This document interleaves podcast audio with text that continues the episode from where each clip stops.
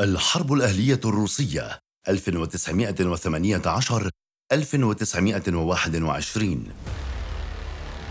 الفصل الأخير من الثورة في روسيا حرب أتت على اقتصاد أحد أكبر الدول في التاريخ الحديث وأحد أكثر الدول نفوذا في العالم.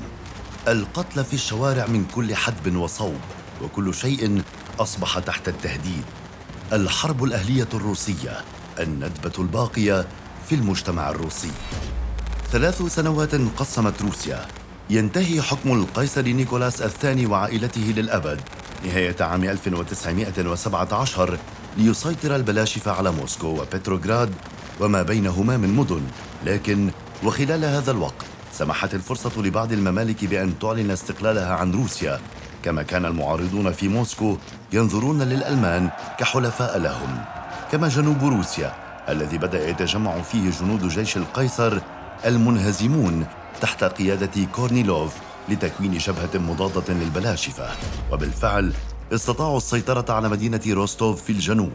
كل هذا كان بسبب قمع الحريات التي مارسها البلشفيون في البلاد مما حدا بالمعارضة أن تنشط سرا لوقت معين.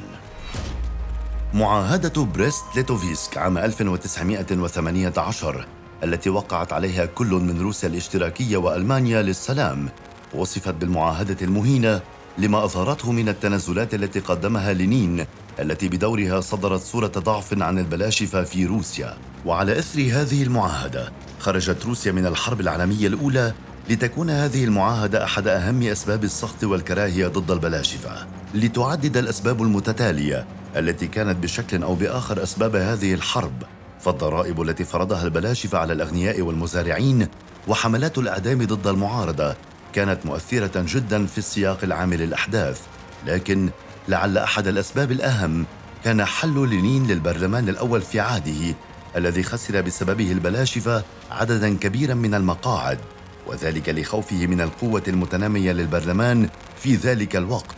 الأمر الذي أثار بدوره غضب الشارع الروسي بشكل عام. ليقوم الجيش الأبيض جيش المعارضة الروسية بشن هجمات شرق البلاد وجنوبه في عام 1919 لكن الجيش الأحمر وهو جيش البلاشفة قام بهجوم مضاد عليهم في الجنوب والشرق والشمال أيضا. الأمر الذي أخسر الحركة البيضاء الروسية الكثير وأيضا كيفية انسحاب حلفائها من شمال وجنوب روسيا.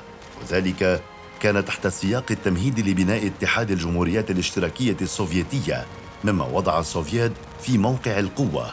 وأصبح الآن بإمكانهم الرد على المعارضة بشكل أقوى.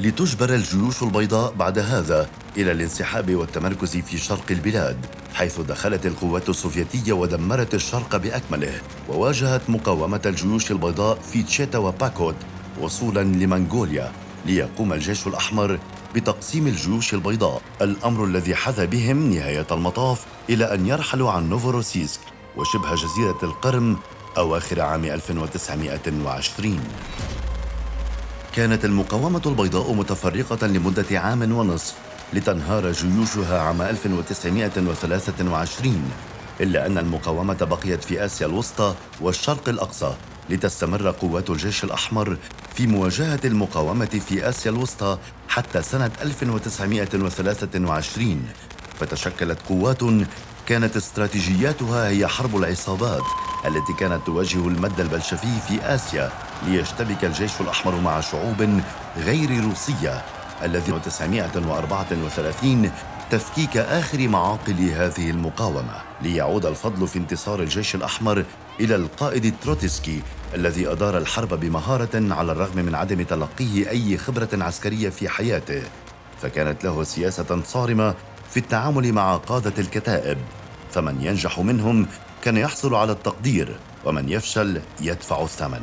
كما واستعان بخبرات عسكرية سابقة في الجيش القيصري المنحل ليستفيد من خبرتهم الكبيرة.